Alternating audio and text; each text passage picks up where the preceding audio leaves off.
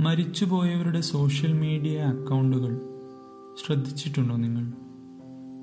ഫേസ്ബുക്കോ ഇൻസ്റ്റഗ്രാമോ എന്തുമായിക്കോട്ടെ. മരണശേഷം സുഹൃത്തുക്കളോ ബന്ധുക്കളോ മറ്റു പരിചയക്കാർ ആരെങ്കിലും ഒക്കെയായി ഷെയർ ചെയ്ത ഓർമ്മക്കുറിപ്പുകൾ ചിത്രങ്ങൾ ജീവിച്ചിരുന്ന കാലത്ത് അവർ പങ്കുവച്ച സന്തോഷത്തിന്റെയും ദുഃഖത്തിന്റെയും അടയാളങ്ങൾ രാഷ്ട്രീയ നിലപാടുകൾ ആനന്ദിച്ച മീമുകൾ ഇങ്ങനെ പലതും ഒരുപക്ഷെ നമുക്ക് കാണാൻ സാധിച്ചേക്കാം. വ്യക്തിപരമായി അടുപ്പമുള്ള ആളായിരുന്നുവെങ്കിൽ തീർച്ചയായും അത് നമ്മെ വേദനിപ്പിക്കും. എന്നാൽ മരണശേഷം മാത്രം നിങ്ങൾ ഒരാളെക്കുറിച്ച് അറിയുകയും സ്വന്തം ജീവിത പരിസരങ്ങളിൽ ഉണ്ടായിരുന്നിട്ടും ഒന്ന് പരിചയപ്പെടാൻ പോലും സാധിക്കാതെ പോയതിൽ കുറ്റബോധം തോന്നുകയോ അല്ലെങ്കിൽ ജീവിച്ചിരിക്കെ അവരെ ഒന്ന് അടുത്തറിയാൻ സാധിക്കാത്തതിൽ വിഷമമോ അങ്ങനെ എന്തെങ്കിലും തോന്നിയിട്ടുണ്ടോ? ഒരാളുടെ മരണം സൃഷ്ടിച്ച ശൂന്യത അതുമൂലമുണ്ടാകുന്ന പ്രതിസന്ധികൾ വേദന ഇവയെല്ലാം ഒരിക്കൽ പോലും കണ്ടിട്ടില്ലാത്ത മരണശേഷം മാത്രം നമ്മൾ അറിഞ്ഞ ആരുടെയെങ്കിലും സോഷ്യൽ മീഡിയ അക്കൗണ്ടുകൾ കണ്ട ശേഷം അനുഭവിച്ചിട്ടുണ്ടോ? ജീവിതത്തിന്റെ അടയാളപ്പെടുത്തലുകൾ മാത്രമല്ല കേട്ടോ മരിക്കുന്നതിനും നാല് പതിറ്റാണ്ട് മുന്നേ ബഷീർ മരണത്തിന്റെ നിഴലിൽ എഴുതിയ പോലെ. മരണത്തെക്കുറിച്ചുള്ള ഒരു ചെറു സൂചനയെങ്കിലും ആകുലതയെങ്കിലും അവരുടെ മുൻകാല പോസ്റ്റുകളിൽ എവിടെയെങ്കിലും നിങ്ങൾക്ക് കാണാൻ സാധിച്ചേക്കാം. അഞ്ജന ഹരീഷ് മരിച്ചിട്ട് ദിവസങ്ങൾ കുറച്ചായി. ക്യൂർ ആക്ടിവിസ്റ്റ് ആയിരുന്നു. തലശ്ശേരി ബ്രണ്ണൻ കോളേജ് വിദ്യാർത്ഥിയായിരുന്നു. ഒട്ടുമിക്ക ക്യൂർ ആക്ടിവിസ്റ്റുകളെയും പോലെ സ്വത്വം തുറന്നു പറഞ്ഞതിന്റെ പേരിൽ ആത്മാഭിമാനത്തോടെ ജീവിക്കാൻ ശ്രമിച്ചതിന് നഷ്ടങ്ങൾ ഒരുപാട് ഏറ്റുവാങ്ങിയ ജീവിതമായിരുന്നു അവരുടേത്. മരണവാർത്തക്കൊപ്പം പലരും പങ്കുവെച്ച ഒരു വീഡിയോ ഉണ്ട്. ഒരു മാസം മുമ്പ് അഞ്ജന ഫേസ്ബുക്ക് ലൈവിൽ വന്ന വീഡിയോ. വീട്ടുകാരും ബന്ധുക്കളും ചേർന്ന് മാനുഷിക പരിഗണന പോലും നൽകാതെ അവരോട് ചെയ്ത പീഡനങ്ങൾ എണ്ണി എണ്ണി പറയുന്ന വീഡിയോ. സ്വന്തം കുഞ്ഞിന് സംരക്ഷണം നൽകേണ്ട രക്ഷിതാക്കൾക്ക് ഇങ്ങനെയെല്ലാം ചെയ്യാൻ പറ്റുമോ എന്ന് തോന്നിയേക്കാം. അറിയില്ല. പഴയ ഒരു ഫേസ്ബുക്ക് പോസ്റ്റ് ഇങ്ങനെയാണ്.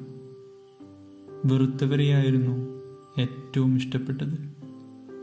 ആരെ ഉദ്ദേശിച്ചാണെങ്കിലും എത്ര ചെറുതാണെങ്കിലും പൂർണ വിരാമം വിടും മുമ്പേ ഒരുപാട് മുഴക്കങ്ങൾ ആ പോസ്റ്റ് സൃഷ്ടിച്ചിട്ടുണ്ട്. ഒരാൾ എന്തിനാണ് എപ്പോഴാണ് ആത്മഹത്യ ചെയ്യുന്നത് എന്നും അയാളുടെ മാനസിക നില എങ്ങനെയായിരിക്കുമെന്നുമൊക്കെ വിശദീകരിക്കുന്ന മറ്റാരുടെയോ ഒരു കുറിപ്പും അഞ്ജനയുടെ വാളിൽ കാണാം.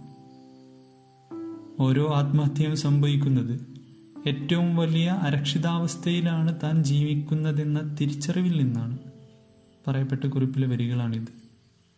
മറ്റാരോ തനിക്ക് വേണ്ടി എഴുതിയ ആത്മഹത്യാക്കുറിപ്പ് തന്റെ മരണം മുൻകൂട്ടി കണ്ട് ഷെയർ ചെയ്ത പോലെ. എന്തായാലും അഞ്ജന മരിച്ചു. മാധ്യമ ഭാഷയിൽ പറഞ്ഞാൽ ചിന്നു സുൽഫീക്കർ എന്ന അഞ്ജന ഹരീഷ് ഗോവയിൽ ആത്മഹത്യ ചെയ്ത നിലയിൽ കാണപ്പെട്ടു. ആത്മഹത്യയല്ല കൊലപാതകമാണെന്ന് പറയുമ്പോഴും കൂട്ടുകാർ വീട്ടുകാരെയും വീട്ടുകാർ കൂട്ടുകാരെയും കുറ്റപ്പെടുത്തിക്കൊണ്ടിരിക്കുകയാണ്. എന്തായാലും അന്വേഷണം നടക്കുന്നുണ്ട്. നടക്കട്ടെ. വളരെ സങ്കടകരമായ കാര്യം എന്തെന്നാൽ മരണശേഷം നടക്കുന്ന പ്രചാരണങ്ങളാണ്.